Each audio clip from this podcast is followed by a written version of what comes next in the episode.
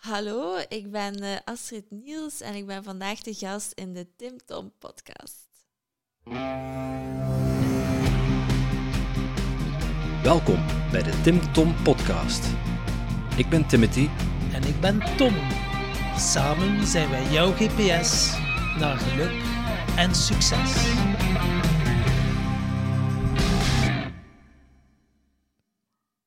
Dag lieve luisteraars en welkom bij route 74 alweer.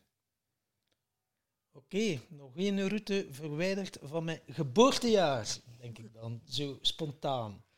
En vandaag hebben we Astrid te gast. Wat weet jij over Astrid, Timothy? Inderdaad. Uh, Astrid Niels. Straffe madame, want ja, we hebben al bij haar, uh, bij haar op strand gezeten. Ik weet dat ze een strandhuisje heeft. Happy Thinking. En ja, dat was wel een bijzondere ervaring. Uh, we hebben een coaching sessie gehad van haar. En zij, ja, zij coacht de leaders of tomorrow.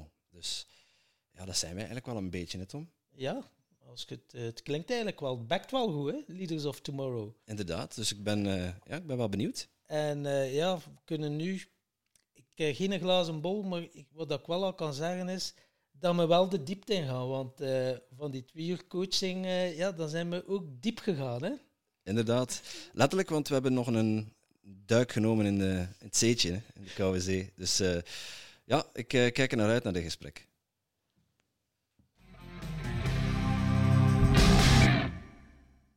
Dag Astrid. Dag Timothy, dag Tom. Dag Astrid. Welkom bij ons in de podcast. Ja, ik ben blij dat ik hier mag zijn. Fijn. Uh, ja, we hebben het net in de introductie al uh, kort uh, over ons avontuur aan het zeetje gehad. Ja. Maar ja, vertel eens, wat, wat is daar het verhaal rond? Um, wat is daar het verhaal rond? Goh, um, waar moet ik beginnen eigenlijk? Um, ja, ik hoorde jullie al zeggen, Happy Thinking en Leaders of Tomorrow. Maar ik zal misschien voor de luisteraars even toelichten uh, dat zij ook mee kunnen volgen. Dus eigenlijk is het begonnen met Happy Thinking. En daar ben ik ook vijf, vijf en een half jaar geleden, zes jaar geleden begonnen in Londen.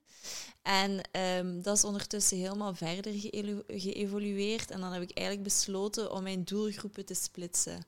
Dus eh, bij uh, Leaders of Tomorrow coach ik inderdaad de leiders van morgen en ik help die groeien door performant leiderschap. En dan bij Happy Thinking um, heb ik een tweede maatschappelijk probleem ontdekt. En dat is eigenlijk dat uh, ja, vrouwen gaan nu ook werken vandaag de dag. Die zijn heel ambitieus en dat is heel goed. Maar die lopen soms zichzelf daardoor voorbij. Die verliezen het contact met zichzelf waardoor um, ze vaak problemen ondervinden in hun romantische relaties. Dus ik heb dan beslist met Happy Thinking om daarop te focussen en met Leaders of Tomorrow, zoals jullie zelf al mooi hebben omschreven en ervaren, om mensen eigenlijk uh, het beste in hun naar boven te halen, dat ze eigenlijk zeer gegrond in het leven staan en elk obstakel of wat ook op hun pad komt uh, aankunnen. Een vraag dat nu spontaan in mij opkomt is, hoe heb jij dat in godsnaam ontdekt, dat tweede maatschappelijk probleem? Uh, bedoel je dat van happy thinking? Ja, happy je... thinking. Uh, ja, dat was toch wel het tweede dat je ja. ontdekt hebt of ja, zo? dat heb ik zelf ontdekt ook, omdat dat, ik heb het zelf ervaren ook, één. En ten tweede uh, merkte ik dat in de coaching sessies, ja, die kwamen dan eigenlijk voor een professioneel traject. En heel vaak ging dat ook over een privéleven. En dan ben ik eigenlijk heel veel gaan opzoeken daar rond, ben ik zelf daar heel veel mee gaan experimenteren.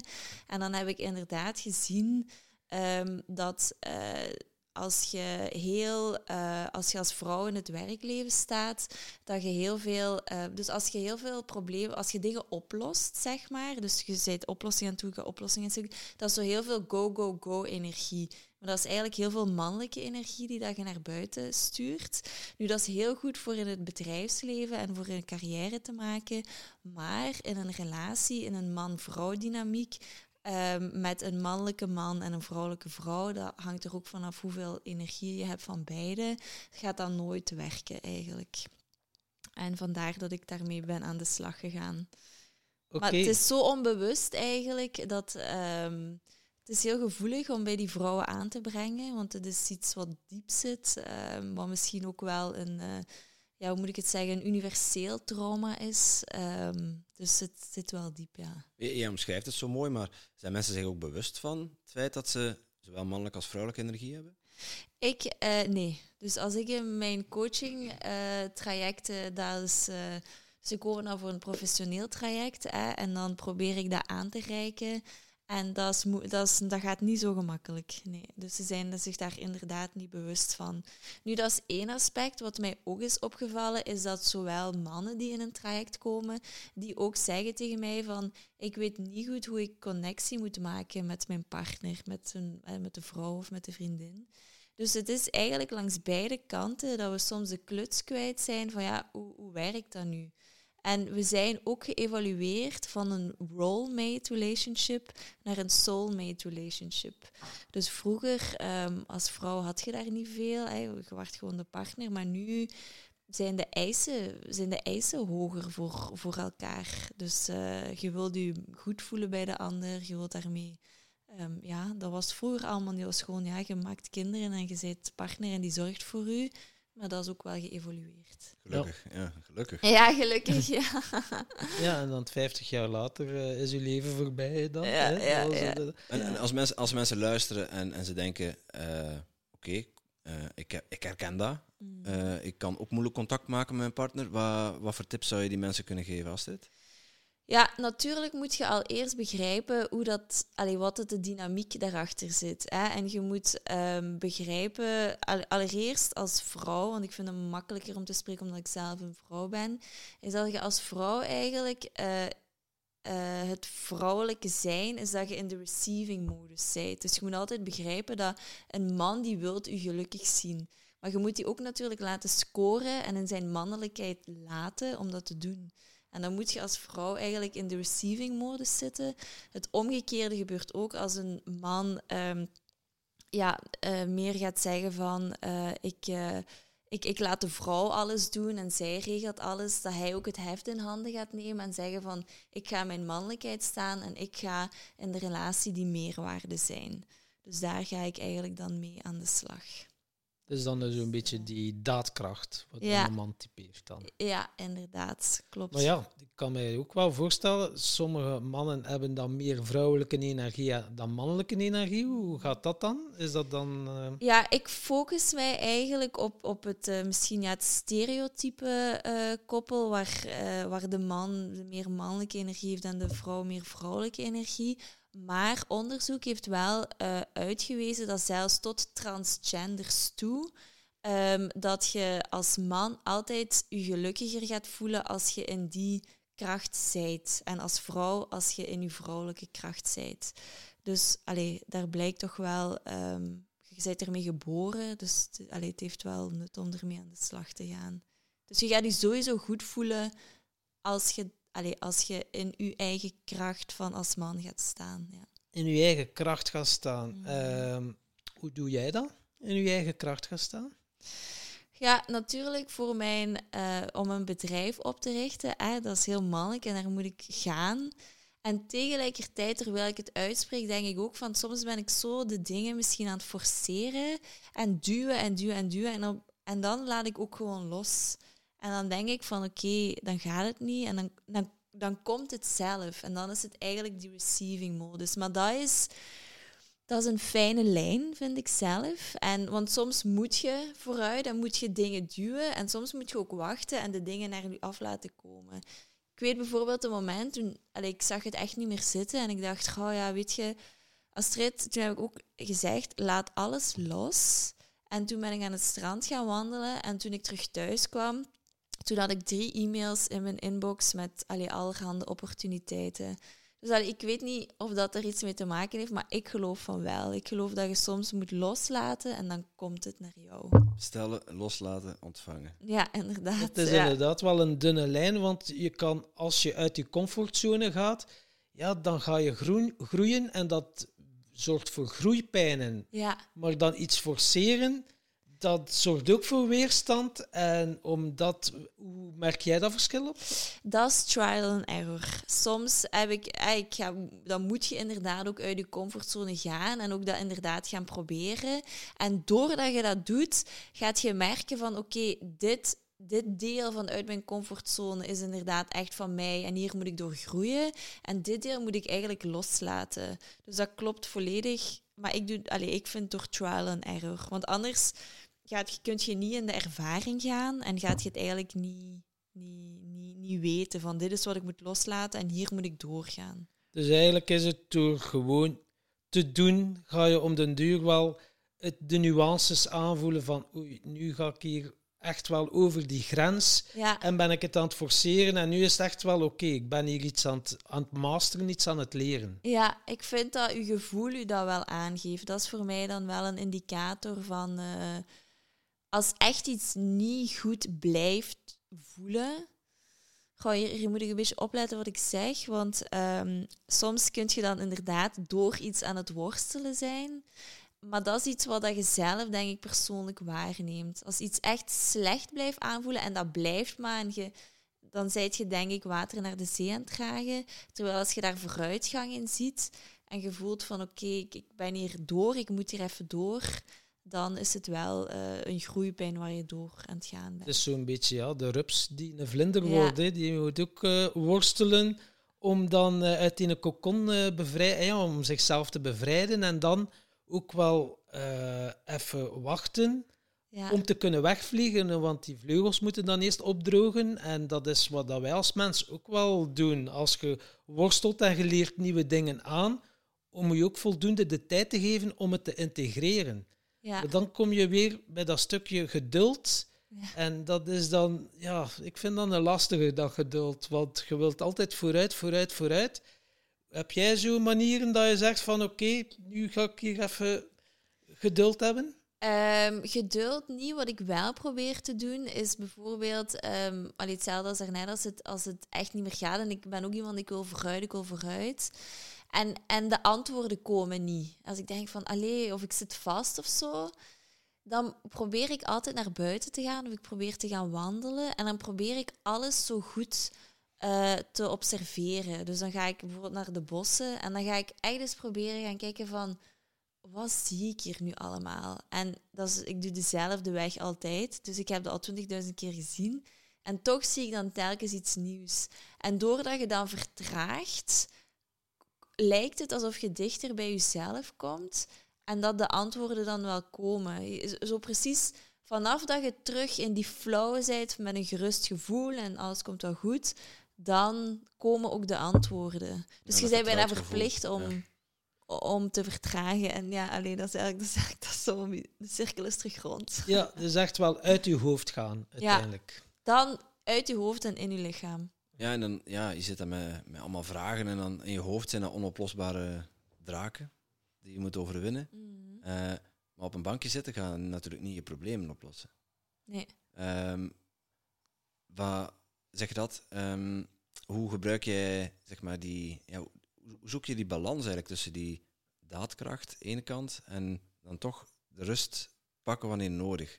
En je had het over loslaten. Ja, Ehm, ik denk ook dat het moeilijk is om, om, om het verschil soms te voelen tussen is dit toxisch aan het worden, Mhm. Eh, is, het mij, is het mij op lange termijn aan het, eh, aan het uitputten, of eh, is het groeipijn? Wacht, hè, dus uw vraag is dan eigenlijk hoe, hoe merk je het verschil daartussen? Ja, ja, eigenlijk. Ja, je hebt dan die, die, die twee gevoelens. Zijn, Ja, ja, ze liggen heel dicht tegen elkaar Ja. soms. En het kan wat schuren. ja. Eh, maar hoe voel je dan dat je, dat je toch door moet gaan, of hoe voel je dat je het moet loslaten? Hoe voel je dat je ofwel toch door moet gaan, ofwel dat je moet... Als ik zo'n vraagstuk heb en ik heb niet onmiddellijk het antwoord, dan ehm, ja, kan ik een heel stom oefening doen als de pro's en cons ga ik dan doen. Dat geeft mij soms al inzichten. Simpele oefeningen zijn vaak de leukste. Ja, omdat eh, dat is gewoon, doordat het uit mijn hoofd is en op papier, doe ik het dan wel. Geeft mij dat zo, ja, doordat het eruit is, krijg ik al inzichten. Of ik ga inderdaad eens wandelen en vertragen en terug invoelen. Ehm, wat doe ik nog? En als ik het echt niet weet, dan weet ik nu om het los te laten. Maar wat mij heel ook wel echt helpt, is, ik ben iemand, ik werk graag en ik werk hard. Maar zo is mij echt goed ontspannen. En echt eens met vrienden iets leuk doen of mij echt eens ontspannen. Als ik dan terug in een ontspannen modus ben en dan antwoorden vinden vanuit die ontspannen modus, dan weet ik het meestal. Antwoorden vinden vanuit de ontspannen modus. Dat is mijn Ja, antwoord. Ja, ja, ja. Mooi. ja. Dus niet, niet altijd blijven doorgaan, maar gewoon Nee. die ontspanning opzoeken. En allee, dat is makkelijk gezegd, want ehm, uiteraard je wilt dan onmiddellijk antwoorden. Maar ik geloof dat je geen goede beslissingen maakt als vanuit stress en vanuit. eh, want ik, ik weet niet zeker of jij dat, dat echt bent. Ik geloof dat je veel echter bent of veel dichter bij jezelf staat als je ontspannen bent en relaxed en vanuit daaruit beslissingen maakt. En dat flowt ook beter dan. Dus ja, tegenwoordig, eh, ja, als je zo met persoonlijke groei en ontwikkeling bezig bent, hoor je heel veel, van, ja, niet alleen goeroes of mensen die ook op dat pad zitten van, ja, het belangrijkste is die connectie met jezelf, die verbinding met jezelf. En eh, hoe doe jij dat? Heb jij zo eh, een manier of eh, tips en tricks voor onze luisteraars om echt zo die verbinding met jezelf te maken? Ja, mediteren vind ik wel een heel belangrijke om even zo terug dat contact te maken met mezelf. Ehm, en voor mij is het ook wel de, de afwisseling tussen, oké, dus eh, zelfonderzoek doen en persoonlijke groei.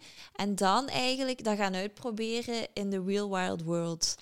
Dus wat gebeurt er dan als ik dan die nieuwe Astrid, die telkens aan het evolueren is, wat gebeurt er als ik als ik die persoon in, in het dagelijkse leven inzet? En dan s'avonds of de volgende dag eens kijken van ja, wat is er nu gebeurd eigenlijk? En op daarvan terug contact maken met mezelf en zo die, die wisselwerking. Want ik vind anders, soms zit je dan te veel bezig met ja, dat, dat, dat logisch beredeneren en dat voelen. Maar dat moet ook nog een soort, ja, geleefd wel, hè, dus een soort, praktische kant hebben ook nog. Dus je visualiseert een beetje de beste versie van jezelf en dan gaat je dat gaan exploreren in de, Ja. in de wereld. En Ja. dan, en dan krijg je waarschijnlijk, als je gegroeid bent in jezelf, krijg je andere, of andere dingen Ja. wat je moet... Ja. En dan, dan, zijt je, dan, is het, dan zijt je terug verder. Daar heb ik ja. het volmondig bij eens. Net een probleem opgelost. Ik weer een. Ja. Maar zo, eh, iemand heeft mij... Ik heb ooit eh, een cursus gevolgd en daar ging het over eh, ja, dualiteit en polariteit. En die mevrouw die zei, ja, je hebt een fractie van een seconde dat je dan echt super goed voelt. En dan begint... Dan, dan, dan is je volgende levensles daar. En toen dacht ik, ah ja, this makes... Allee, dit is zo... This makes so much sense. Ik weet niet hoe ik het moet vertalen, Ja. maar hè, dus dit is zo waardevol, want dat is zo waar. En dat is ook echt zo. Ah, dat is wel een mooie inderdaad. Ja, fractie van een seconde zo, haha. En dan, En dan- ja, ja, de ja, de volgende, ja. ja. het volgende uitdaging eh, staat op jou te wachten. Ja, ja, zo ervaar ik het ook, ja. Maar jij bent onderneemster, dus je hebt er natuurlijk wel zin in om die uitdagingen aan te pakken. Goh, ja, en dat gaat zelfs nog verder. Soms denk ik dat ik dat ook allemaal niet onder controle heb. Hè. Ik zou dat wel willen, dat ik de baas was over mezelf. En soms denk ik dat er nog iets meer aan het spelen is. Dan denk ik, ja, oké, als ik hier toch niks te zeggen heb, laat maar komen dan. Hè. Ja. Ja, inderdaad. Ik heb daar wel zin in. Ik vind dat echt super leuk. en ik, ik, ik merk dat ik in die dingen ook altijd tegen mijn eigen grenzen aanloop. En dat vind ik leuk. Om zo door mijn ondernemerschap leer ik mezelf. Ik denk dat ik in de laatste zes maanden de enige wie ik de hele tijd tegenkom is mezelf. En dus dat is dan wel leuk om, om, om ja, te groeien als mens en ondernemer. En wist jij dat al als klein meisje zo van, yes, ik word later onderneemster? Ehm, goh, mijn mama zei altijd, ik moest je altijd overal gaan zoeken. Ik was altijd weg, als peuter, als baby. Ik was ook altijd, dus mijn zus ging naar eh, ja, de school op drie jaar. En ik moest en ik zou meegaan. Ik was twee jaar. En ik was op de tafel aan het kloppen. En ik moest ook als enigste eh, bij de directrice gaan slapen, want ik hield iedereen wakker. En dan hebben we ooit in Leuven een test eh, gedaan. Ehm, en daar kwam uit dat ondernemen wel een van mijn sterke kanten is.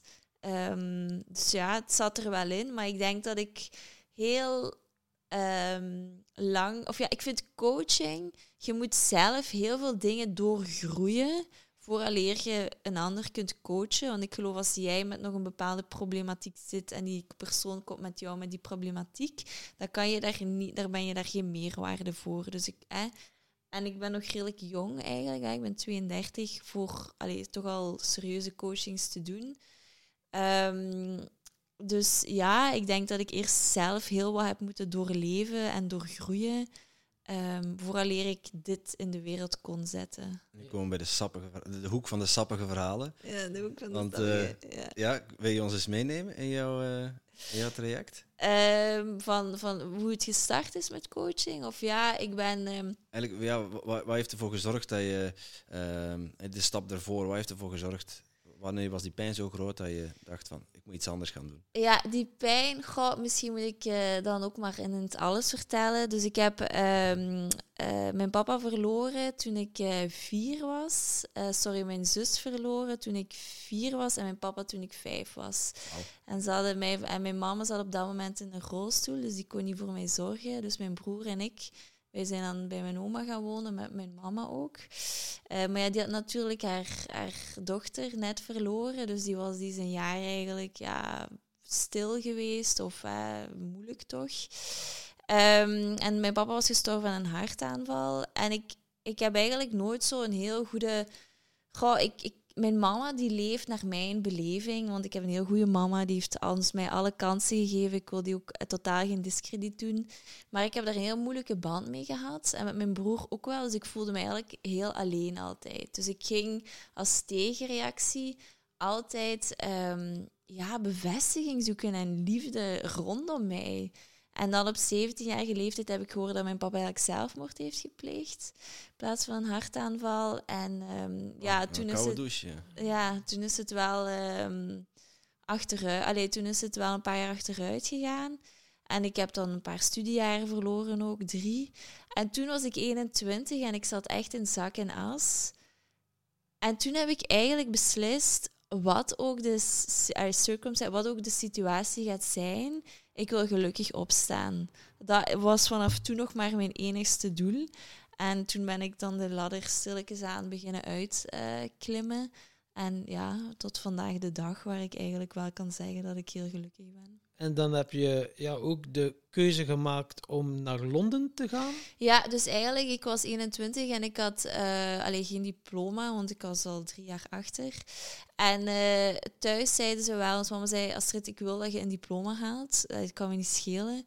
En, uh, maar goed dat ze dat heeft gedaan. En dan heb ik gezegd, ja, ik, ik kan mezelf hier niet vinden. Ik, ik kon niet mezelf ontdekken met mijn vrienden en met mijn, met mijn familie, die het zo goed voor hadden met mij. Maar die hadden natuurlijk, iedereen heeft een mening. En je moet dit doen en je moet dat doen. En ja, natuurlijk, als je al drie jaar achter staat, iedereen begint die zo te bekijken. En toen um, ben ik in het buitenland gaan studeren, dus een jaar in Denemarken. En dan tweede jaar, eerste semester was in Leuven, en dan tweede semester was in China en dan derde jaar in Londen.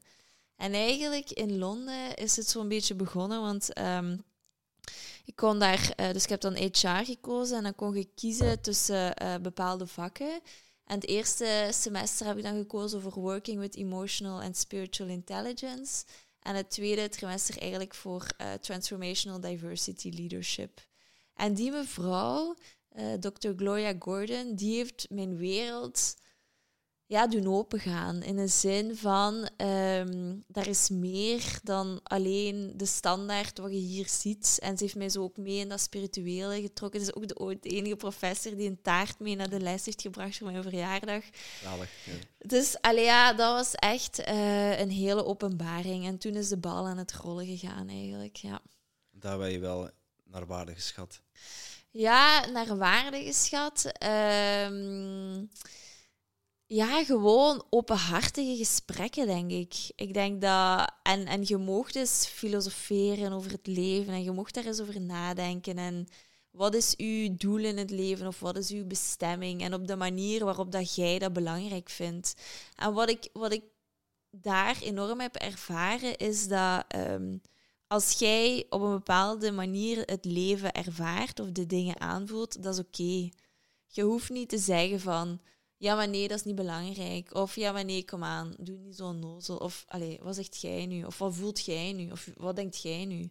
Dat is oké. En van waar komt dat? En, en ja, wat een, wat, een, wat een zaligheid dat je gewoon mocht zijn wie dat je bent. Ja, zonder oordeel over alles en iedereen te hebben. Ja. Ik hoorde jou zeggen, spiritualiteit, ja, tegenwoordig uh, hoor dat en dat wordt dan... Uh, ja, dat is religie, of dan zien ze je al zitten in een oranje gewaad mee, eh, op een berg of zo.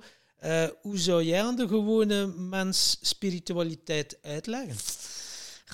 Spiritualiteit is een beetje een, een, een moeilijk woord. Ik noemde mij vroeger, toen ik startte met coaching, spiritual coach. Ja, dat raakte niet van de grond. Dus ehm, ik heb, hoe dat ik dat zie, spiritualiteit, is... ehm, ik geloof dat er iets meer is, maar ik weet niet wat. Eh, noem dat God, noem dat andere namen nog. En ik geloof dat we daarmee in verbinding staan. En eh, als je dat via de fysica gaat uitleggen, is dat er een soort veld is. En in dat veld zit al alle energie of zitten ook alle antwoorden. En jij moet, allee, of je moet niks, maar je staat in verbinding met dat veld of wat er ook is. En daardoor krijg je ook input. Is En dat dan het kwantumveld, dan zo ze zeggen, of het, zo? eh, of, eh, of het veld van de oneindige intelligentie? Zoiets, Zoiets, ja. Dus eh, zo zou ik dat omschrijven. En jij staat daarmee in verbinding. En ik denk, ehm, als je dan ook daar straks je vraag was, hoe kom je dan terug dichter bij jezelf? Door te gaan vertragen en dan, dan, dan, dan zie je zo ook de impulsen. Want soms moet je maar eens gaan denken. Hè, dus je doet bijvoorbeeld een bepaalde route en je hebt dat al zo vaak gedaan.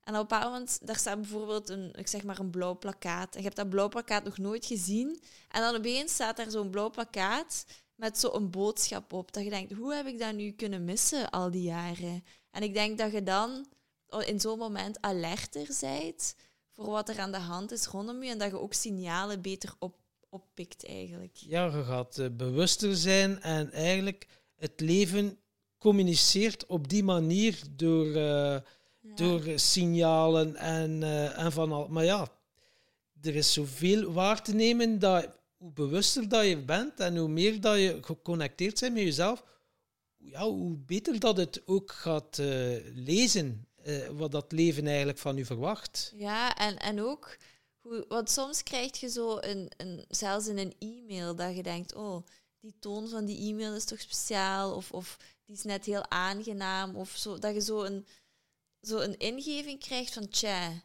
En, dan, dan, en ik geloof als je zo'n ingeving krijgt, dat je daar heel goed naar moet luisteren. Maar dat Ja, dat is zijn wel een, inzichten hè, die je een krijgt. oefening. Ja. Ja.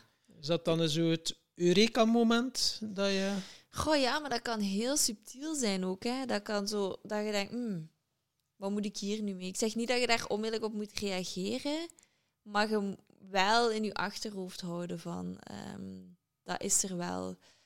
En ik denk dat de volgende oefening dan is, ehm, want ik noem dat dan triggers, om altijd met een open hart te, te, in het leven te blijven staan. En dat is soms wel een moeilijke, want dingen wat je pijn doen, is heel gemakkelijk om te zeggen, oké, shut down, bye. Hm. Allee, dat was mijn tactiek en dat is soms nog mijn tactiek. Maar om dan te zeggen, oké, ik voel dat. En ik ga toch open blijven en ik ga toch liefde uitzenden. Ik denk dat dat de, de key is. Ja, je, je maakt daar eigenlijk de link naar eh, van spiritualiteit eigenlijk naar, naar een inzicht krijgen. Eh, die connectie met die, eh, jij noemt het een veld. Ehm, is, dat, is dat iets waar jij je bewust in traint om dat veld te gebruiken? Nee, maar dat is wel een goede opmerking, want dat zou me heel veel waarde kunnen opleveren. Maar ik denk wel, eh, ik doe dat niet op dit moment. Ehm, alleen, eh, we hebben het daar straks gehad, hoe, hoe weet je nu wanneer je moet loslaten of wanneer je moet doorgaan? Op zo'n moment denk ik wel van, als ik dan zo nog eens aan het ronddolen ben, wat moet ik nu doen? Dan probeer ik wel naar signalen te luisteren. Ja, dan wel. Ik ben nu al een hele tijd aan het luisteren naar die grasmaaier op de achtergrond. Het zou tof zijn mocht je de ruit even toedoen. Ça va. Ik weet niet of het op de micro te horen is. Ik hoor het. Weg zuurstof. Ja, dus je biedt maar het weer eh, open, zeg, jongen. We we hebben het al een paar keer gehad over, over loslaten, eh, Astrid. Ehm, maar ja, kun je ons meenemen in hoe jij dat aanpakt? Want loslaten is voor heel veel mensen wel het is een woord, Ja. eh, maar het is ook een heel grote uitdaging.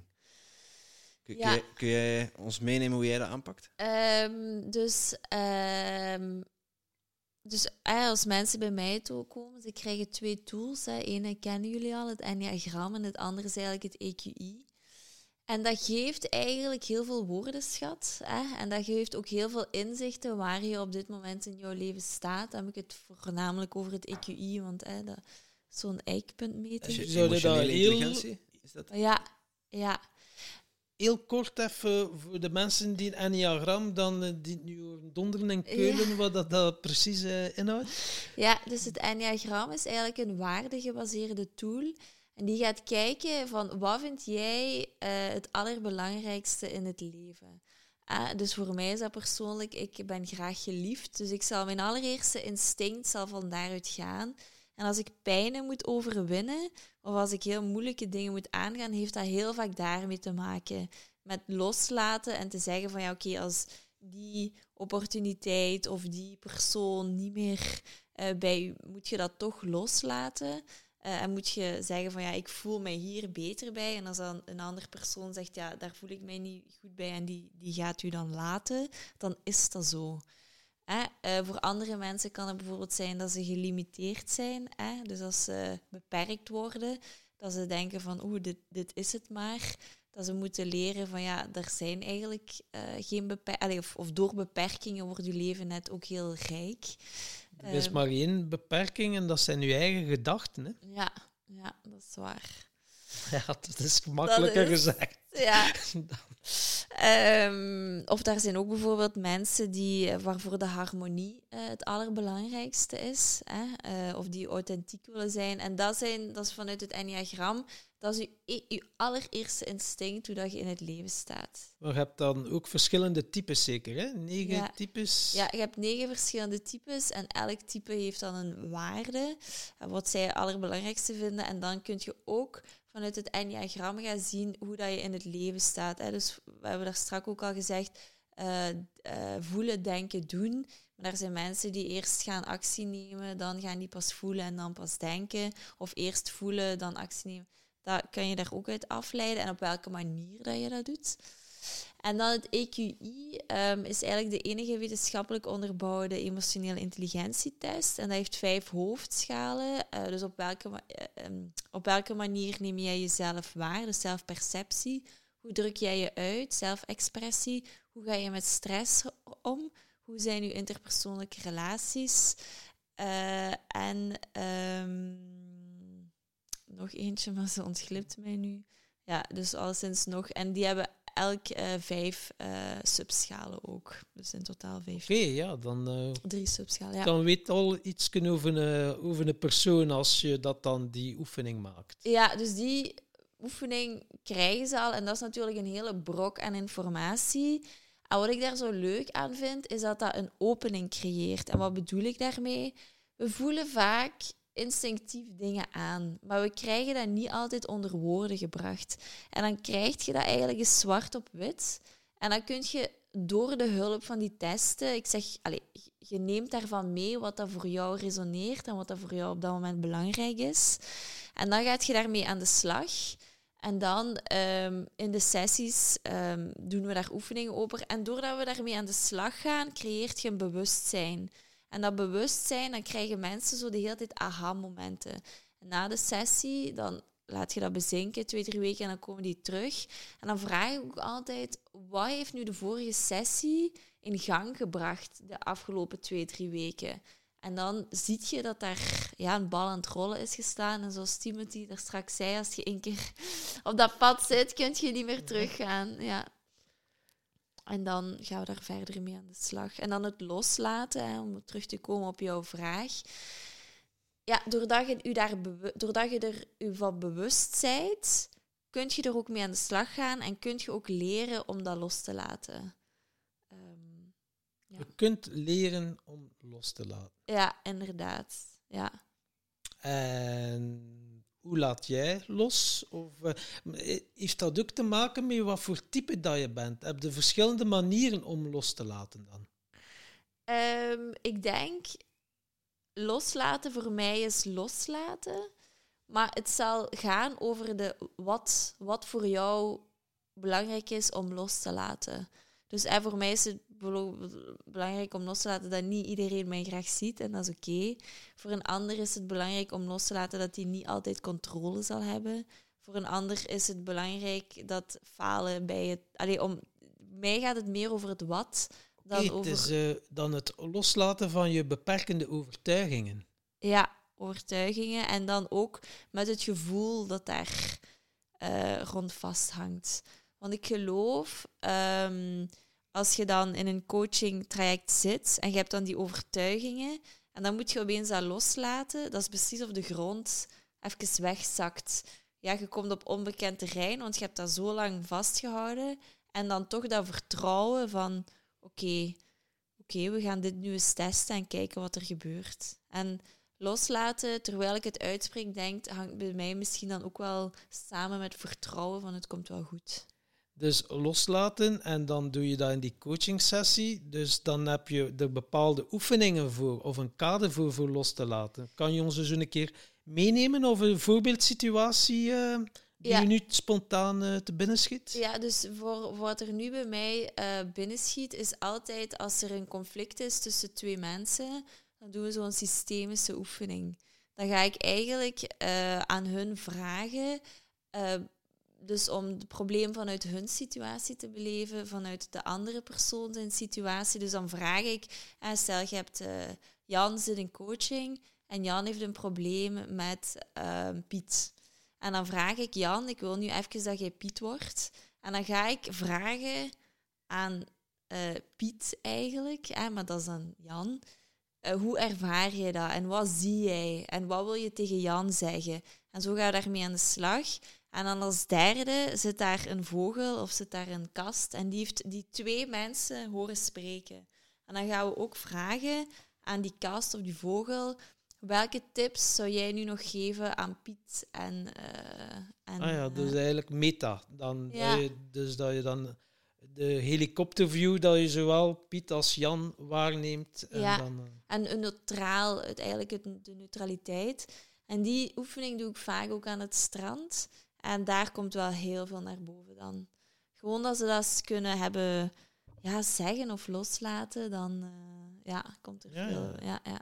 doe mij denken, dat is dan dus wat de gestalt-therapie. Ja, Ges- gesteld, allee, ik, ik heb dat vanuit de systemische Ja. leefwereld. En dat is een oefening wat we in coaching hebben meegekregen. Dus ik gebruik die. eh, Ja. Het coachen is dan ook vooral het mentale, hè, waar dat we het nu over hebben. Maar jij gaat dan toch nog een laag dieper en dat koppelde dan toch nog jouw spiritualiteit. Want jij bent toch wel eh, heel sterk in dingen aanvoelen en op de juiste moment de juiste vragen stellen. Want alsof dat je dan een soort doorgeefluik eh, bent, dat je geconnecteerd bent met het hoger bewustzijn. Of zie ik dat verkeerd? Ehm, goh, ik denk wel dat, ehm, dat ik als talent heb dat ik inderdaad mensen zeer goed aanvoel.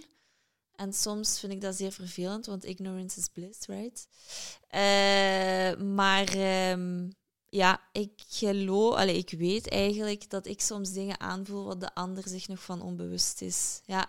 En dat zet ik in in mijn coachings en daar verschiet, allee, daar, dan zie je wel de mensen zo zo van, ja, dat is het inderdaad. Hoe komt het in hemelsnaam dat jij dat, dat, je dat weet? Ja. Hoe heb jij dat ontdekt, dat talent? Kan iedereen dat leren? Of eh, wanneer was je je daarvan bewust? Goh, omdat ik altijd zo, ook al in mijn kinderjaren en in mijn jeugd, zo ja, die, die feedback kreeg van vrienden en van, allee, hoe, hoe kun jij nu...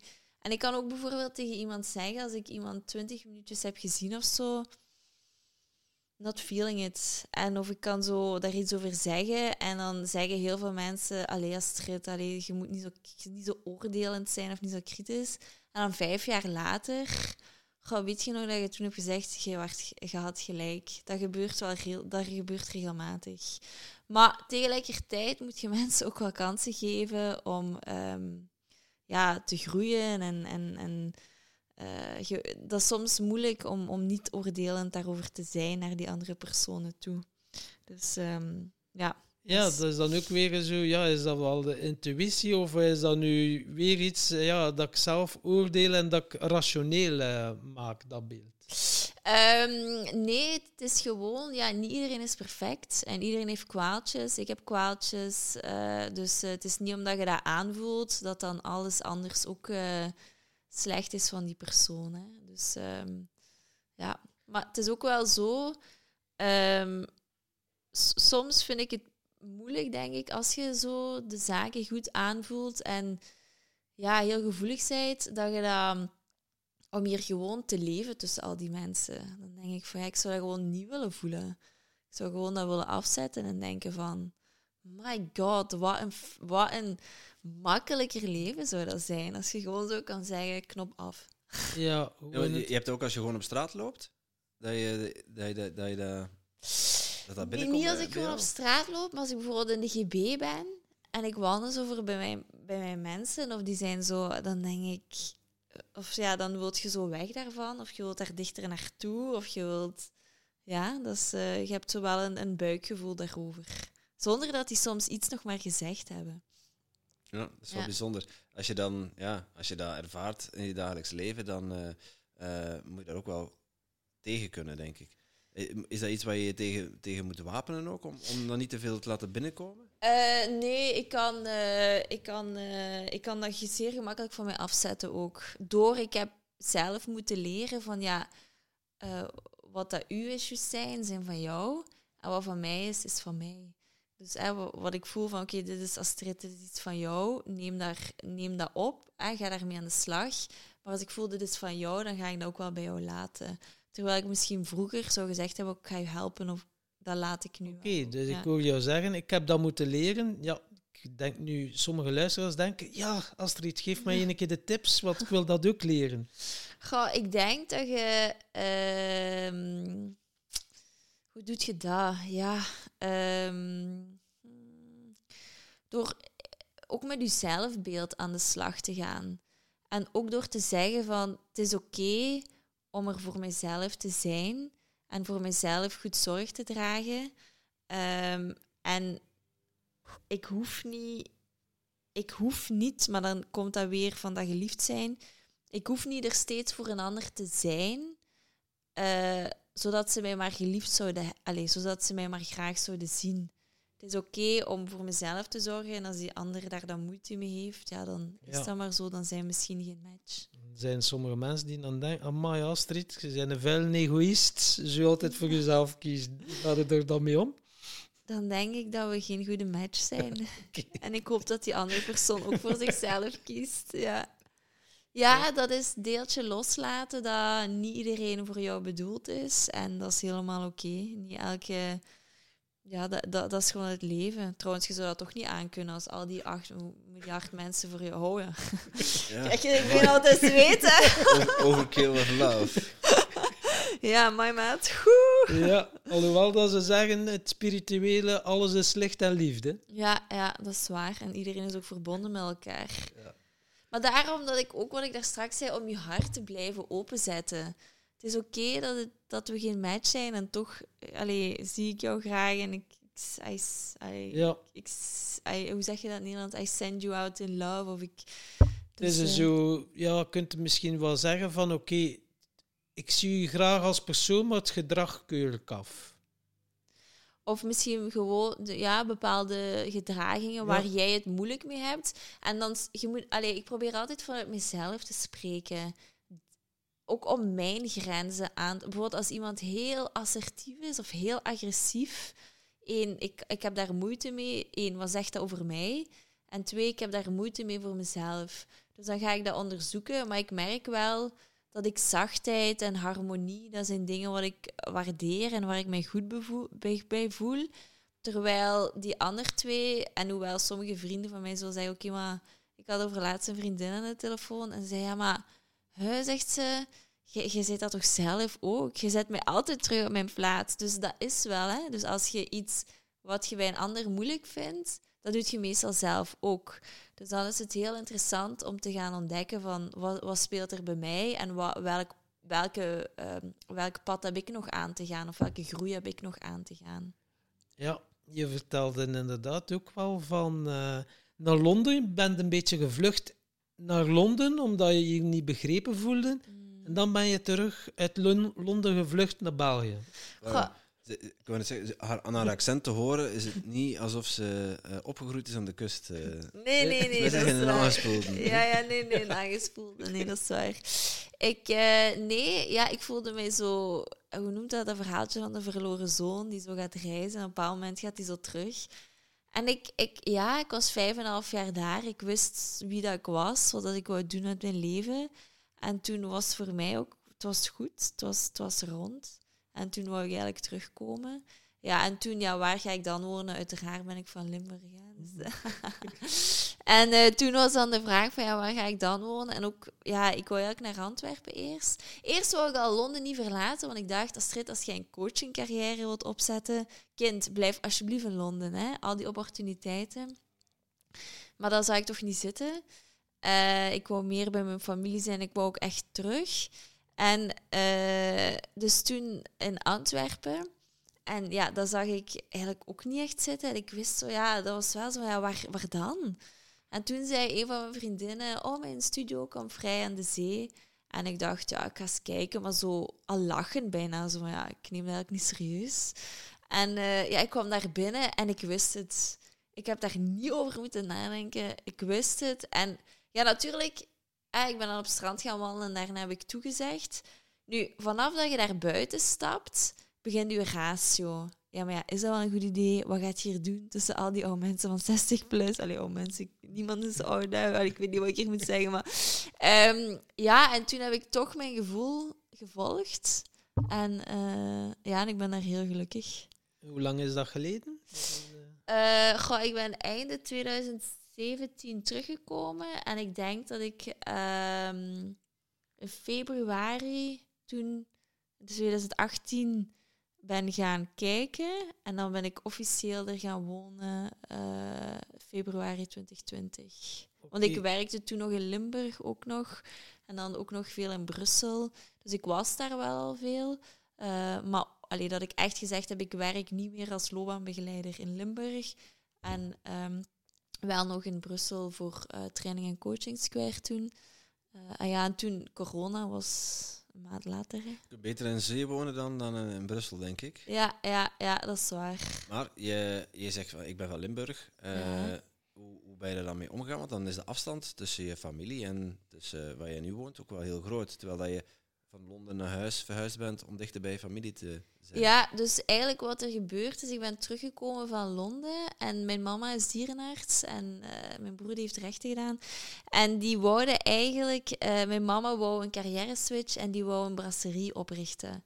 En zij heeft toen gevraagd, kunt je niet de eerste zes maanden ons helpen met opdienen? We weten niet hoe dat gaat gaan met personeel en zo. En ik heb dat toen gedaan. En toen heb ik ook een aanbod gekregen om dan loopbaanbe loopbaanbegeleiding te geven, maar dat was daar. Dus dat was in Bree, dat moest daar zijn. En toen ben ik eigenlijk nog verder gaan studeren, ook voor mijn certificatie eh, in Brussel dan. Dus ik was eigenlijk nog heel veel thuis. Ehm, en doordat ik zoveel terug thuis ben geweest, want ik woonde dan ook terug bij mijn mama en mijn broer, ja, was opeens ook wel zoiets van, oké, ik wil terug mijn, mijn vleugels uitslaan. Oké, kom, eh, ik wil hier terug zelfstandig en alleen gaan wonen. Dus eh, ja, alles is dan... En nu met corona, ja, natuurlijk, de horeca was dicht, ben ik eigenlijk ook wel veel terug thuis geweest. Dus nu gaat de horeca, hè, dus nu die zijn ze terug open. En nu ga ik dan waarschijnlijk fulltime eh, terug in Knokken wonen. Maar ja, natuurlijk een leven opbouwen in corona, als je daar niemand kent, dat, is- dat was ook wel een uitdaging. Dat begint nu zo te gaan. Ehm, maar ja, dat was toch wel... eh, oeh. Ja, want je hebt daar geen vrienden, geen familie. Eh, Nee. Je bent daar dan aan de kust eh, en alles is dicht, dus je hebt ook geen mogelijkheden om... De bakker en de slager, die, die kennen mij allemaal. Een praatje maken, dat was echt het hoogtepunt van de dag. hè. Kom, we gaan even naar de bakker een praatje maken.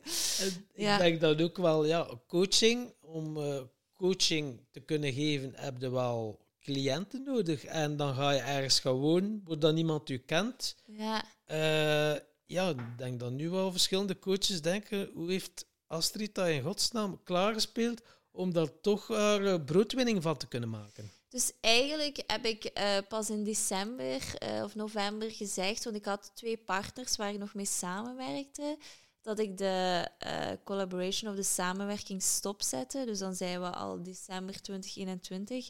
Dus daar die hebben 2020, 2020 klopt, ja. En die hebben, die, daar waren nog wel opdrachten de lopende. Uh, en dan ben ik tegelijkertijd um, ja, met mijn eigen projecten begonnen. En zo heb ik dat stilletjes aan uh, van de grond gestampt. En ja, dan komt er eens een klant, dan komt er nog eens een andere.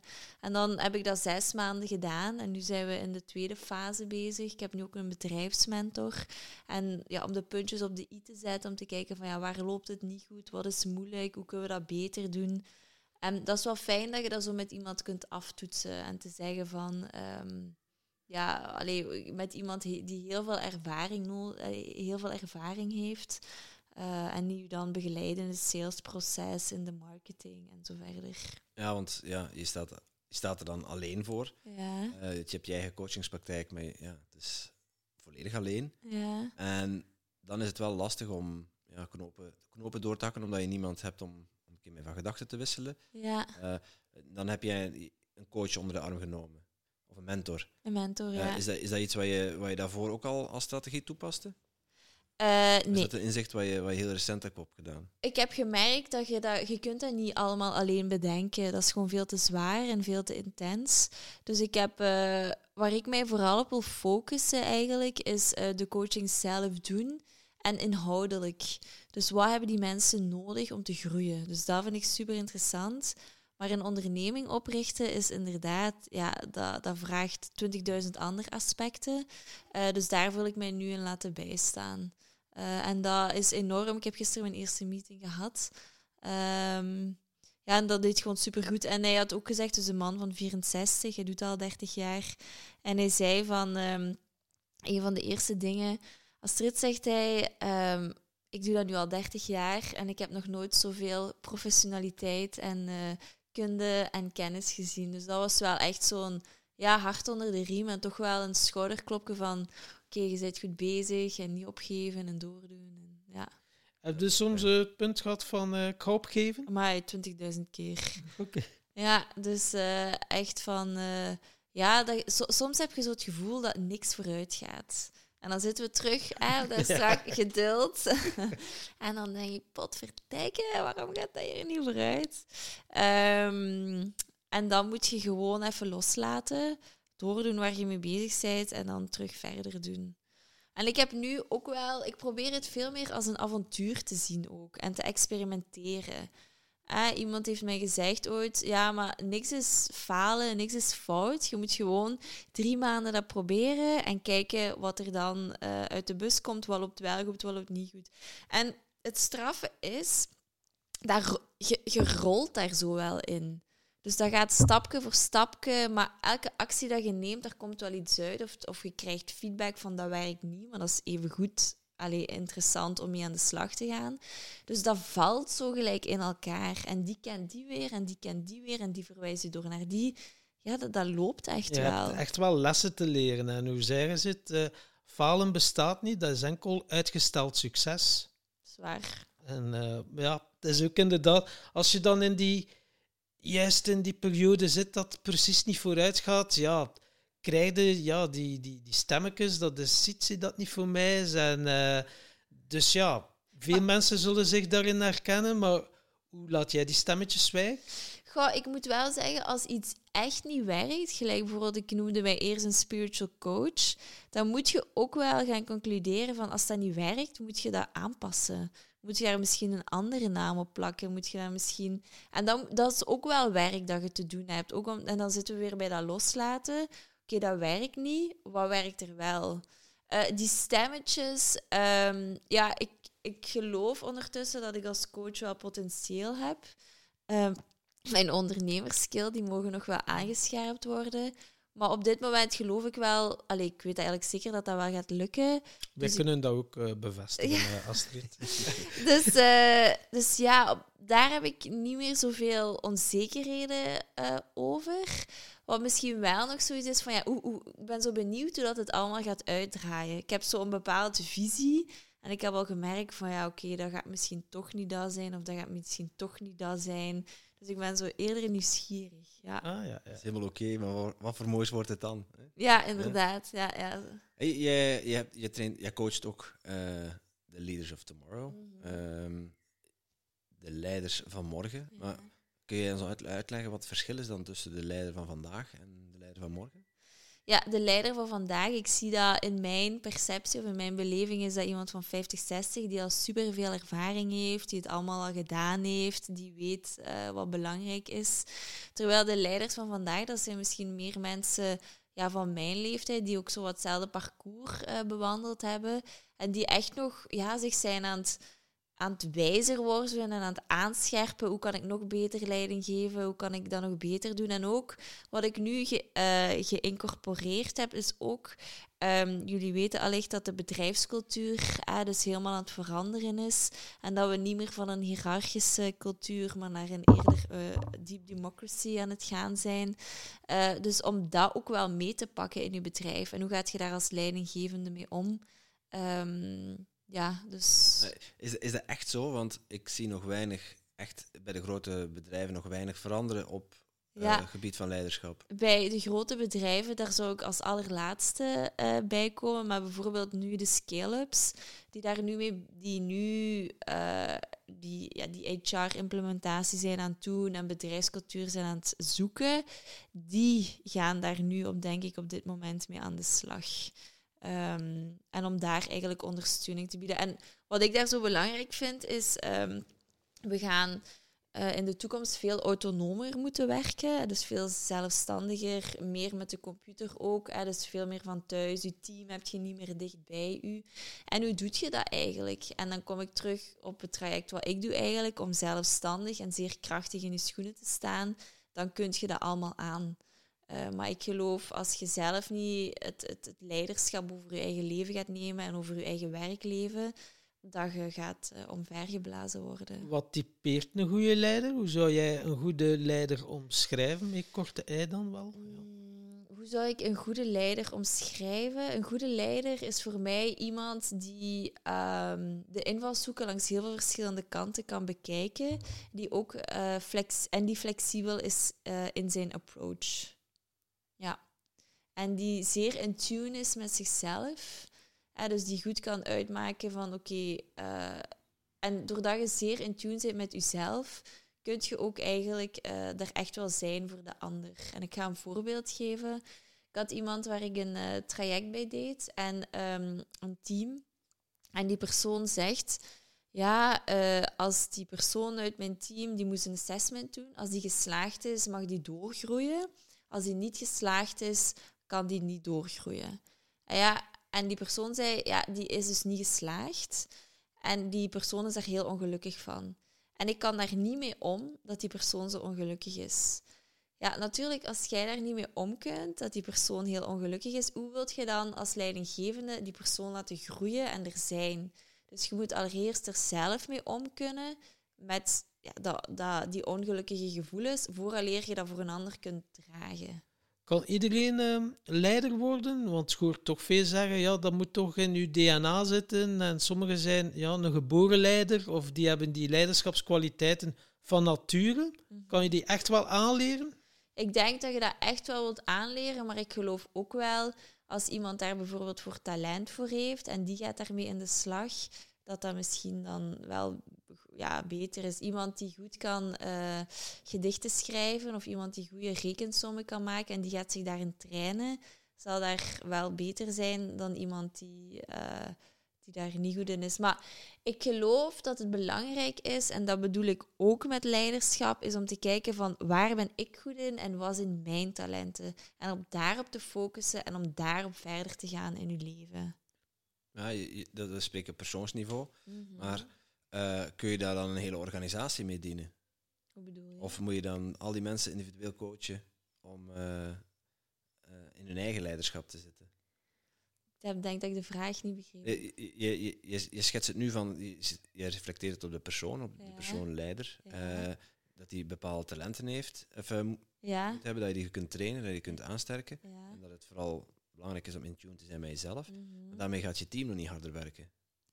Nee, en daardoor is het ook belangrijk dat iedereen dat persoonlijk leiderschap aangaat. Hè? Omdat je dan een sterk individu wordt. En natuurlijk, als je een sterk individu bent, als je een team hebt met allemaal sterke individuen, ja, dat gaat veel beter en efficiënter werken dan je alleen de leidinggevende hebt die, die zijn skills aanscherpt. Mhm. Als dat, Ja, ik snap het. ja. Ehm, Maar natuurlijk heb je dan ook... eh, je kunt allemaal talenten hebben, maar bijvoorbeeld, ja, om het naar het voetbal bijvoorbeeld te trekken, met elf Ronaldo's ga je geen kampioenschap winnen. Nee, Dus dan zijn er toch ook wel een leider nodig, iemand die het voortouw neemt, en dan toch ook wel dienende mensen. tuurlijk. Je kunt niet. Maar een leider heeft ook een dienend hart. Hè? Oké. Dus eh, dat is ook wel belangrijk. Maar ik denk dat in de toekomst. ehm, nu, daar is een verschil tussen een leider en iemand. Allee, dus een leider en die de visie en de missie bepaalt, bijvoorbeeld van een bedrijf. En het persoonlijk leiderschap dat je als mens aan de dag legt om mee in die visie en die missie te gaan van dat bedrijf. Misschien moeten we daar wel een onderscheid tussen maken om. ehm, ja. Ja, dat is eh, een mooi onderscheid. Ja. Hey, j- Jij schetste net van ehm, de, de huidige structuren van, van bedrijven. Dat staat eigenlijk op verdwijnen. Mhm. Ja. Dat gaat op termijn verdwijnen. We gaan meer naar ja, zelfsturende eh, organisaties die vanuit eigen, meer vanuit eigen initiatief, Ja. eh, aangestuurd door iemand die wat meer visionair is en wat minder Ja. eh, top-down ja. redeneert. Ehm, maar wat zijn dan nu, nu op dit moment de grootste uitdagingen voor de Leaders of Tomorrow? Ehm, dat kunnen loslaten. Dat, eh, wat, wat ik vaak zie bij, ehm, bij eh, ah, dus de Leaders of Tomorrow, is dat ehm, zij alles zelf willen doen. En zij willen eh, dus het loslaten, bijvoorbeeld het ook uw mensen vertrouwen aan, het, aan de, de, operationele, de operationele fases van een bedrijf en de operationele eh, processen van een bedrijf eigenlijk. Dat durven vertrouwen. En ook bijvoorbeeld eh, niet meer in alles, ehm, hoe zeg je dat, ehm, eh, involved te zijn. Dus bijvoorbeeld gewoon op maandag alleen een, eh, een, eh, een samenvatting krijgen van waar dat ze staan. Maar niet en ook in de copywriting van, eh, van de website. En ook met de investeerders. En ook naar de aandeelhouders. En ook in de marketing. En ook in de sales. Maar ook zeggen we, ja, dit is de visie en de missie. Hier sales team, hier marketing team, hier Ja, go ahead. zelfsturende teams dan. Ja, ja zelfsturende teams. Do, you, do your thing. Ja, do your thing. En ehm, ja, en ik denk dat dat stilletjes aan eh, gaat meer en meer groeien. En de bedrijven die nu aan het groeien zijn, die kunnen dat onmiddellijk implementeren. Terwijl een bedrijf van 200, 500 mensen, wat misschien al acht generaties bestaat, ja, daar gaat je dat niet zo gemakkelijk eh, krijgen. Ja, Een grotere uitdaging. een zeer grote uitdaging. Ja. Wer- Werk jij, eh, werk jij het liefst met mensen die eh, van, vanuit die skill-ups? Of werk je liever daar waar, daar waar je eigenlijk ook grotere effecten... Want als je, als je die grotere bedrijven zou kunnen omturnen, dan bereik je wel een veel groter effect natuurlijk. Ja, op dit moment werk ik het liefste met scale-ups. Omdat zijn meestal jonge, heel dynamische bedrijven. En ik vind dat superleuk. Ehm grote bedrijven, ik heb daar zo'n idee van dat dat zo heel log is. En soms vaak is dat ook zo. Ehm, dat zit er in de toekomst wel aan te komen. Op dit moment is dat niet mijn focus. Nee. Maar je kunt er inderdaad wel veel mee bereiken. Wat, wat vind je zo leuk aan werken met, eh, met die skill-ups? Ja, daar, daar gaat vooruit, hè. daar zit energie in, die zijn gedreven, die willen groeien. Ja, die passie en die, die vooruitgang en die daadkracht, dat vind ik, ja, dat is die energie. Het is die energie van een Dat scale-up. is inderdaad wel die vibe. En als je Ja. erop kunt meesurfen op Dat die golf, dan eh, ja. ja.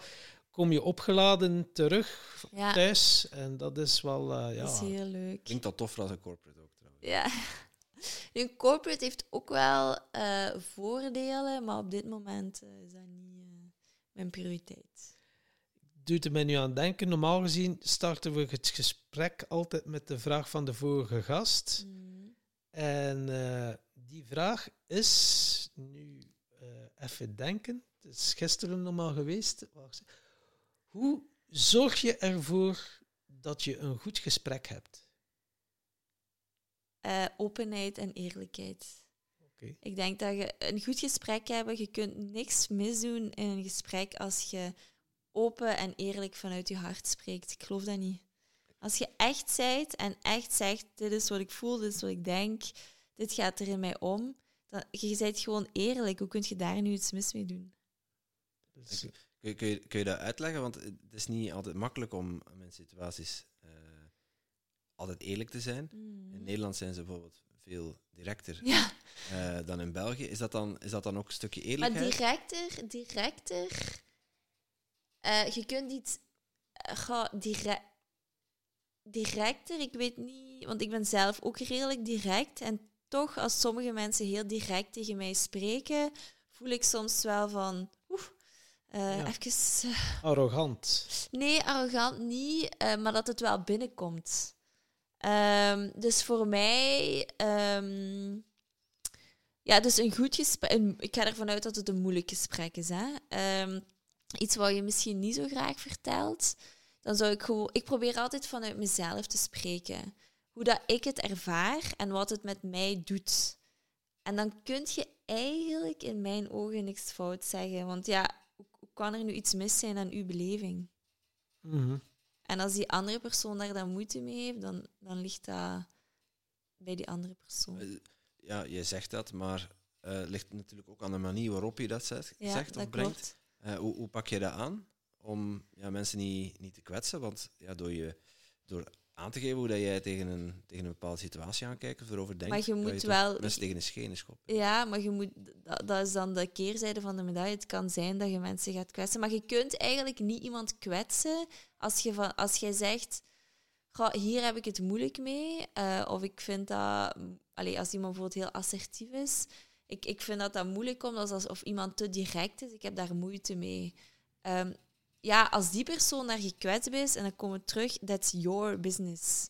En don't get... Allee, je, je moet echt leren in het leven, als, ook al heeft die persoon pijn, dat is van hem of van haar. En zij of hij moet daarmee leren omgaan. En nog meer zelfs, wie ben ik om u die kans om te groeien te ontnemen? Het wordt bijna boos, dit om. Ja, ja. Ja, dus, eh, en dan denk ik bijvoorbeeld, ja, je hebt een gesprek en ja, je kent ze, ja, mensen die het is nooit niet goed en elke keer kritiek hebben op dingen. Hoe ga jij om met kritiek? Als dat dan zo echt wel binnenkomt, is je van wow. Als het binnenkomt, is, het mee, is, er, is, er, is, is, er, is het er een waarheid in. Als het binnenkomt bij jou, dan wil het zeggen, ja, er is iets geraakt, er is iets getriggerd. Dus, mm, want anders zou ik er neutraal tegenover zijn. Dus dan ga ik dat onderzoeken. Oké, als die persoon mij echt elke keer triggert als ik daarmee spreek, ja, dan, ja, hou, ik hoef niet elke keer getriggerd te worden. Als ik, ja, dat ligt er ook aan in welke context is dat natuurlijk. Hè. Is dat op een eh, evaluatiegesprek? Ja, dan hopelijk word je getriggerd, want daar is groei. Is dat, wilt je gewoon eens zeveren tussen je vrienden en een van je vrienden zit er altijd maar in dat potje te roeren? Ja, oké, dan denk ik, komende tijd ga ik die precies toch niet bellen. Dus ja, dat hangt er vanaf, in welke context ook, denk ik. Ehm, onze podcast gaat over eh, eh, geluk en succes, maar Mhm. zo de laatste eh, paar opnames zit er zo een, een vraag in die steeds vaker terugkomt. Ben ik wel benieuwd hoe jij daar tegenaan kijkt. Ehm, maar eh, ja, jij bent bezig met persoonlijke ontwikkeling, persoonlijke groei. Mhm. Kun je ons uitleggen wat groei voor jou betekent? Wat groei voor mij betekent, ehm, meer uzelf zijn. Elke dag meer uzelf zijn. Ja. Ik weet niet of dat logisch klinkt of dat dat, eh make, if it makes sense. Maar ik geloof dat je, ehm, dat je terug naar je kern moet gaan en eh, opener zijn en eerlijker zijn en liefdevoller zijn en dat dat doordat je dat oefent en doordat je daarmee aan de slag gaat, word je steeds meer jezelf. Het is wel een proces. Door opener te zijn en eh, eerlijker te zijn, ja, dat kunt ook wel afgemaakt worden in eerste instantie. Je kunt afgemaakt worden en tegelijkertijd denk ik dat dat, enige, dat, dat de enige manier is, of de, de manier is om door het leven te gaan om het gelukkigste te zijn. Kan ook soms veel eenzaamheid met zich meebrengen. Eh, maar diep van binnen gaat je wel echt gaat je zo'n vol gevoel hebben. Ja, en uiteindelijk, je kunt je wel op bepaalde momenten echt wel shit voelen. Maar ooit houdt het ook wel een keer op mee regenen. Hè? Mm. En uh, zo die echte shitmomenten, dat is u echt... Ik kan u niet zeggen dat je goesting hebt om van de brug te springen. Dus echt nu ook niet. Maar uh, hoe ga jij ermee om? Is dat dan... Ah ja, je hebt al gezegd, oké, okay, ik ga gewoon in de natuur wandelen. Dat is dan een quick fix, even nu natuur wandelen of het is weg. Maar kan mij wel inbeelden dat je ook wat periodes hebt gehad die toch wel iets kunnen harder inbeuken. Ja, die periodes, um, dat is ook wel. En die zijn er nog soms. En dat is heel raar, want in zo'n moment denk je echt van fuck, stop er gewoon mee. Hè. Fuck the shit. Waarom doe ik dat hier eigenlijk allemaal? En dan, ja, toch, je, je leeft daar gelijk door. Maar nu heb ik mij wel voorgenomen om allee, mij daar wel in te laten ondersteunen. In plaats van zelf alles alleen te doen, om ook wel steun te vragen, bijvoorbeeld van een bedrijfsmentor of van een psycholoog of van een coach of van ik weet niet veel wie, dat je niet alles alleen moet verwerken en daardoor gaan. Ja. ja samen groeien uiteindelijk. En, uh... Ik geloof enorm in de kracht van professionele hulp in zo'n momenten. Daar geloof ik echt in. Ja. Nou, hoe, hoe vind je dan de juiste persoon die bij jou past? De juiste, ik geloof dat die op dat moment op je pad komt. Als je dat echt wilt. Ik heb vorig jaar in maart heb ik voor de eerste keer een relatiecoach genomen. Halleluja. Die vrouw heeft mij eens even uh, op mijn plaats gezet. En die beukte door, hè. En dat heb ik nog nooit meegemaakt. En ik vind dat het, het allez, ga maar erdoor, hè. ga maar door de pijn. Maar wat dat zij dan ook deed, zij hier to hold space, hè. dus zij, zij, dat was een veilige en een uh, omgeving waar ik mezelf dan ook kon ontdekken en waar ik ook echt alles op tafel kon leggen. En echt, als je, doordat je alles op tafel legt en er is iemand tegenover je die dat kan houden, ja, dan is er al heel veel weg. Nu, er zijn ook mensen, en dat is ook gevaarlijk, die, die gaan zo van de een naar de ander. En waardoor die nooit echt bij zichzelf blijven coach zitten. Hopping. Ja, coachhopping. Ja, zalig. dus ja, daar moet je ook wel voor opletten. Kijken wat je profiel is. Hè. Gaat jij de hele tijd... Allee, hè? Maar dat is ook niet ideaal. Ja, ja, en direct zijn, het is geen goede coach, ah, ja, ja, ja, omdat het te dicht bij je kennis is. Oh, ja. nee, je kent er niets van. En die gaan mij niet kunnen helpen. ja, nee, nee, nee, nee, dat, dat is waar. Ja. En wat ik ook wel geloof, is om in zo'n groepstrajecten te zitten. In groepstrajecten waar je dan samen evolueert, want dan heb je dat community aspect, wat daar jullie ook mee bezig zijn. Ja, het uh, mastermind principe bedoel je? Um, goh, ja, ik weet niet gewoon... Hè? Ja, nee, nee, wel met meerdere zo. Ik heb, ik heb een mastermind gedraaid. Um, dus dat, dat je met ondernemende mensen samenkomt. Ja. frequente basis, één keer in de zes weken, om aan intervisie te doen. Ja. Dus om uh, ja, een probleem op tafel te leggen en anderen kunnen daar dan vragen over stellen, zodat je probleem verhelderd wordt. Ja. En vervolgens krijg je ja, tips, feedback over hoe anderen met dat probleem zijn omgegaan in hun eigen leven. Ja. En dat is mega, mega waardevol. Ja, ja ja, je weet niet wat je niet weet. En andere mensen hebben misschien precies hetzelfde als jij meegemaakt jaren geleden en hebben daar een hele goede strategie voor hoe je dat niet moet aanpakken. Ah, laten we nu net toevallig de stappen zijn die jij nu aan het zetten bent. Ja, Dat is, zulke inzichten zijn goud. En uh, kunnen je echt behoeden voor, uh, ja, voor, voor erger ook. Mm. Maar ook de kans geven om ja, grote stappen vooruit te zetten. Ja, en ook ik geloof in die, die verbinding en die connectie wat je dan maakt over dezelfde problematiek te hebben ervaren of erin te zitten. Of, uh, daar geloof ik sterk in. Maar het is inderdaad ook weer belangrijk dat stukje vertrouwen en een veilige omgeving creëren. Hè. We zien dat nu ook met trajecten, het groeikompas. Dat zijn dan uh, in groepjes van vier, dus iedereen heeft dan drie buddies. Ja, eerst is het wel elkaar wel leren kennen van, is die wel veilig ook? En nu zie je ja, wat meerwaarde dat dat heeft. Iedereen is open en bloot. en zo wak en direct de diepte in. Dat is dus soms denkt dus in die groeimomenten van wauw jongen, wat transformaties gebeuren er hier allemaal. Echt dat je echt zien ogen zo die pijn die getransformeerd wordt. Maar door het op tafel te leggen, zoals jij het ook mooi verwoordt, ja, dan kan je er iets mee doen en kan die pijn ook gaan transformeren uiteindelijk. Ja, ja klopt. En ook denk ik dat je niet alleen bent in het proces.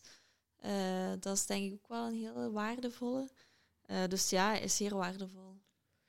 Ik denk nu ook zo aan een vraag. Hè. Gisteren onze gast, zo, wat is uw top drie vragen om te stellen? En één vraag bleef dus zo hangen. Ik dacht van, ah, die ga ik nu een keer vandaag stellen. Zie. Wat zijn eh, de twee grootste misvattingen over coach? Ga, de, eerste wat er eh, ehm, misvatting dat, ik, dat er binnenkomt dat coaching fluffy is, maar tegelijkertijd is dat wel fluffy, want je kunt, het is wat ik daar straks zei, op een bepaald moment lost dat op. En dat, dat oplossen, hoe een, je, je krijgt dat bijna niet onder woorden gebracht wat er dan gebeurt. Hè? Maar dus coaching is fluffy, maar die fluffiness is goed. Dat zorgt dat je, allee, dat je veel dingen loslaat en dat je je beter voelt in je vel. Dus allee, dat is goed eigenlijk. Misschien moeten we die fluffiness wat meer in het westen brengen. Uh, dat is uh, dus twee. Of, ja. ja, twee. Um, de ander, um, want dat vind ik al een hele grote. De misvatting over coaching. Dat dat... Uh, was het tegenover het antoniem van waardevol, dat dat, dat, dat niet waardevol is. Oké, is super waardevol. Dan, ja. dus ja. dat dat, ja, inderdaad. Dat, dat... En inderdaad, ja, coaching, je vindt ze op elke hoek van de straat natuurlijk. Het is ook wel een tip aan de luisteraars. Gaan onderzoeken hè, waar dat je een klik mee hebt. Hè. Ook uiteindelijk. En ook wel durven zeggen, na vijf of tien minuten, als je echt het gevoel hebt van, boh, ja, ja, ja durf dat dan ook uit te spreken. En, uh... Ik geloof ook wel, allee, toen ik startte in mijn coachingcarrière, je, je hebt er heel, uh, heel veel. Ja, ik merk nu ook wel een verschil met de coaches waar ik mee samenwerk, die mij dan coachen. Ja, die wat er nu zijn, die zijn echt, die staan er echt. Terwijl op het begin waren, trok ik dat ook niet aan van die coaches. Die waren zachter en gemoedelijker. Terwijl nu is echt bam. Dus uh, ja, de, ja, de beste coaches zijn toch wel ook de mensen die ook een serieuze rugzak hebben gehad. Ja. En, en die die doorleefd en doorvoeld hebben uiteindelijk. Doorleefd de, en doorvoeld. De pijnen ja. en zo. Want uh, ja, zeker. Mooi. Um, als, het, als je uh, zo eens kijkt wat je... Je zei net van die, die cirkel, dat die af en toe uh, rond is en dat je dan weer een nieuw probleem tegenkomt. Maar ik ben wel heel erg benieuwd wat momenteel wat, welke bullshit gedachte jou op dit moment tegenhoudt om nog verder te groeien?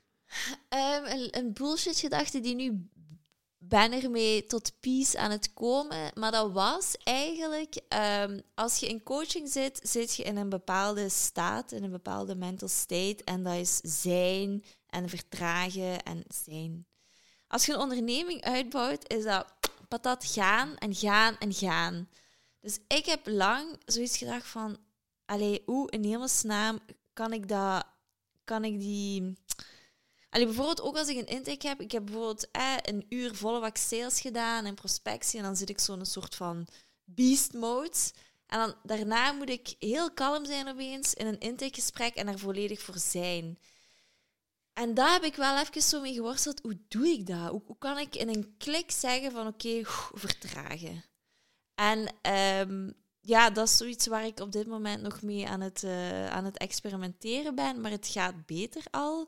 Um, en ja, ik doe dat door mij mentaal voor te bereiden. Dus bijvoorbeeld, ik heb een intakegesprek zeg maar om vier uur.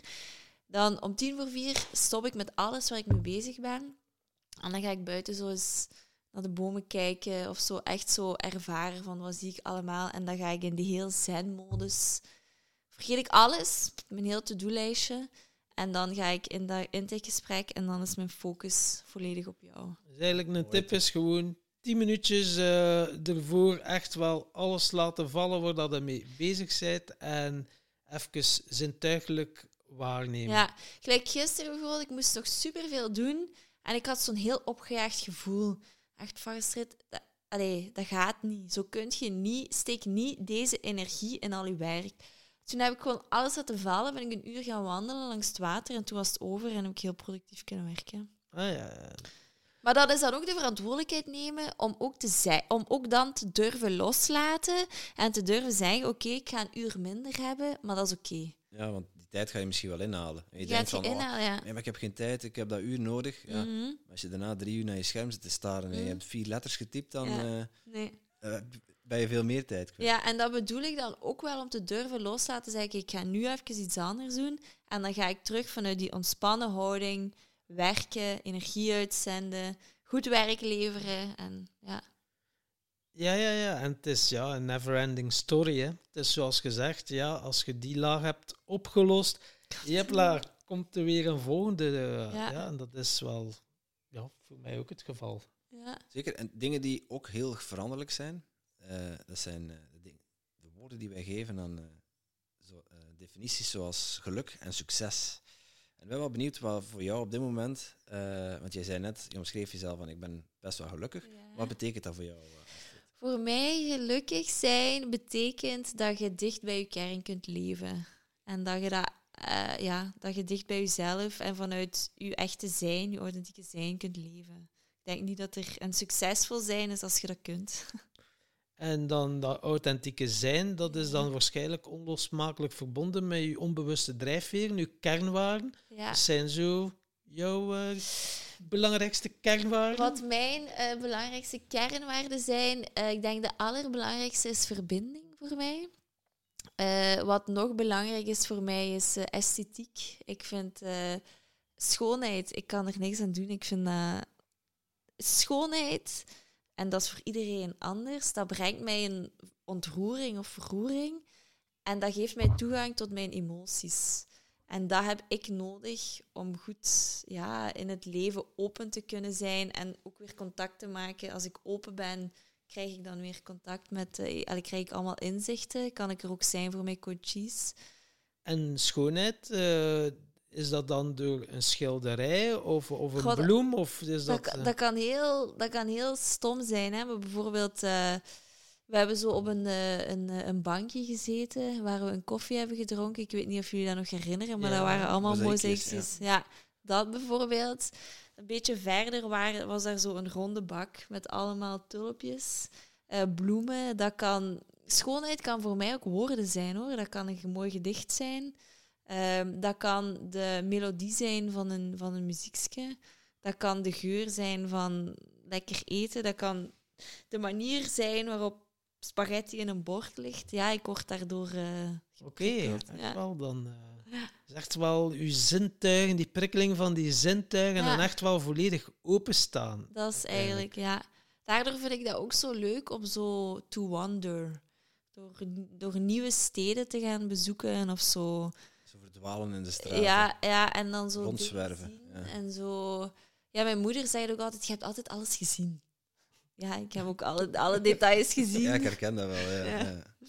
Dus ja, dat is voor mij eh, belangrijk. Maar als je dan echt wel zo volledig open staat, ja, dan kan je ook wel zwaar gekwetst worden, denk ik dan. Hè? Ja, maar liever zwaar gekwetst en echt dan eh, minder zwaar gekwetst en fake. Kijk eens aan. Ja.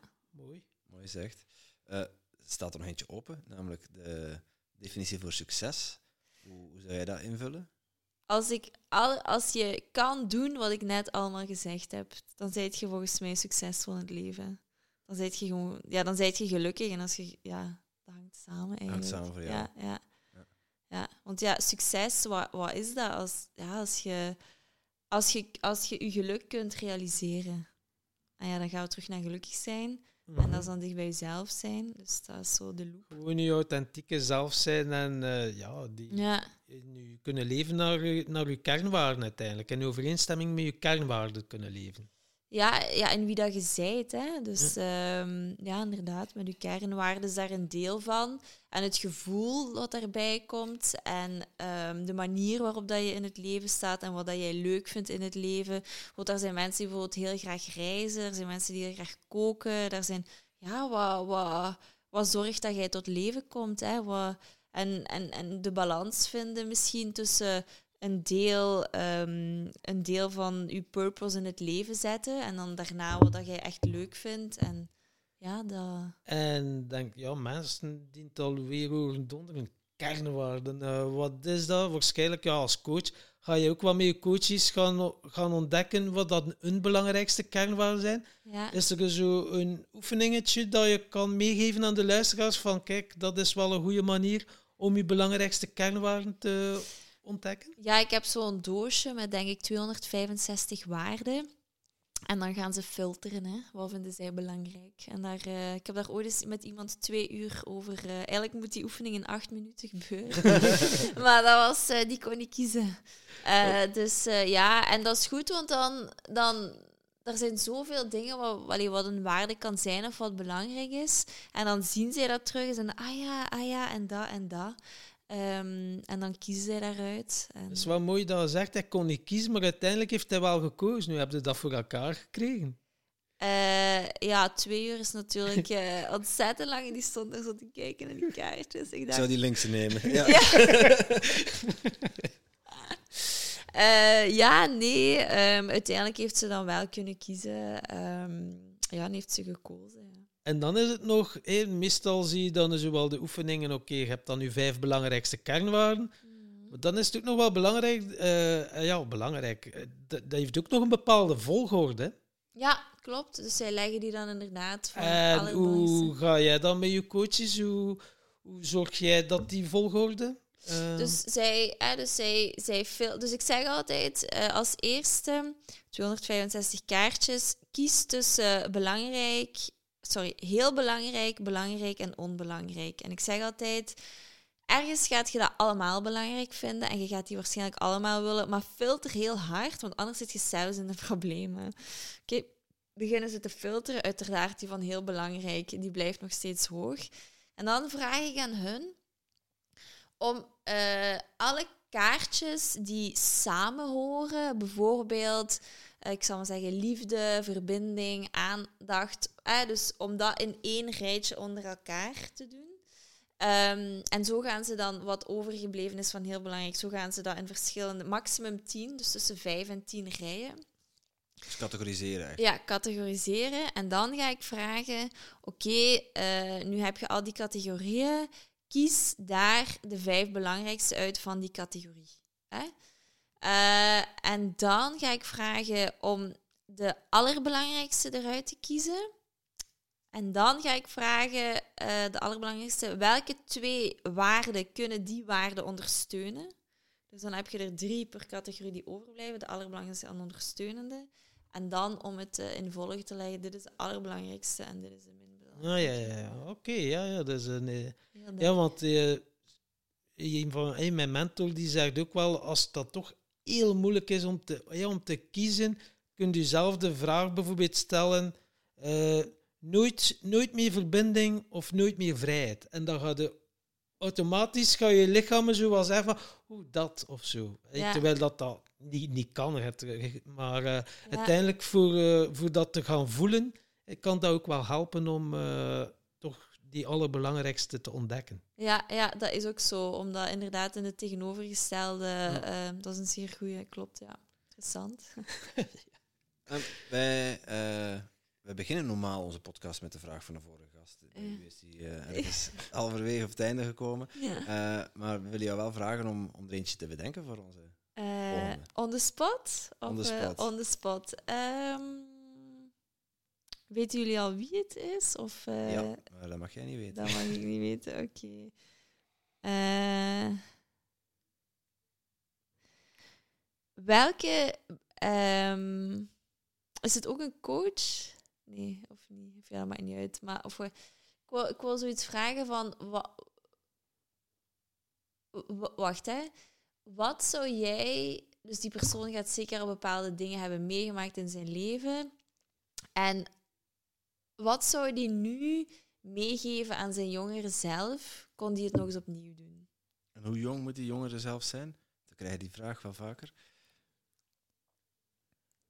Och, dat maakt eigenlijk niet uit. Zo van, als je iets anders zou kunnen doen, of, of wat, zou, wat, wat zou je dan gedaan hebben? Of wat zou je anders aangepakt advies. Ja, advies, advies. zo. Tip en tricks. Ja, dat is concreet. Ja, welke tips en tricks zouden uw jongeren zelf Ja. meegeven? Ja, Met alles wat dat je nu tot nu toe al geleerd hebt. ja, inderdaad. Eigenlijk om te vermijden om iets mee te maken wat je meegemaakt hebt? Of? Ja, om, om bepaalde dingen. Ja, goh, en tegelijkertijd, terwijl ik het uitspreek, is doordat ik dat heb meegemaakt, ben ik de persoon vandaag de dag.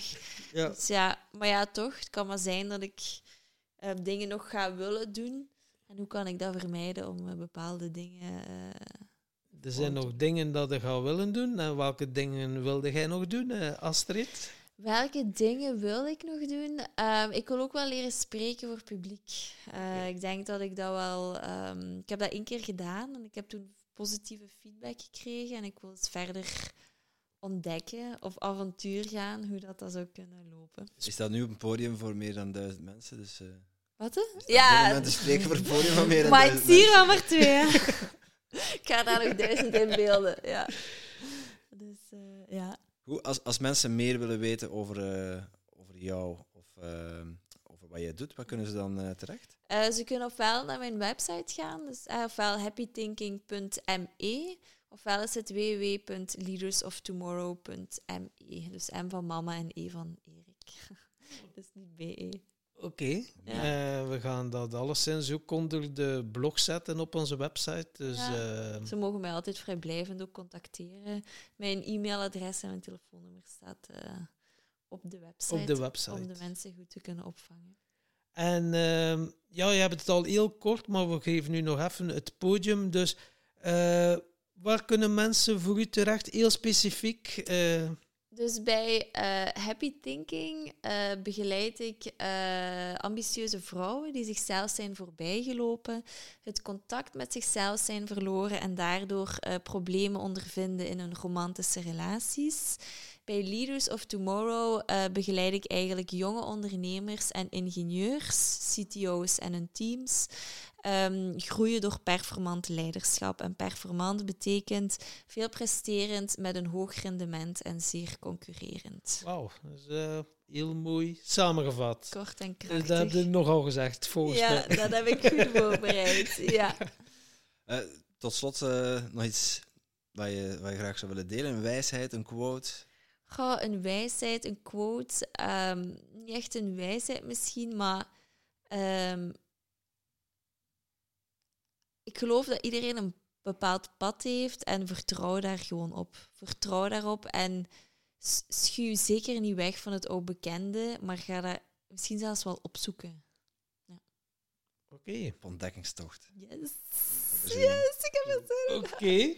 Dankjewel, uh, Astrid. Astrid. Heel graag gedaan. Van harte bedankt. Ja. Het was uh, super inspirerend en tof. Dank je.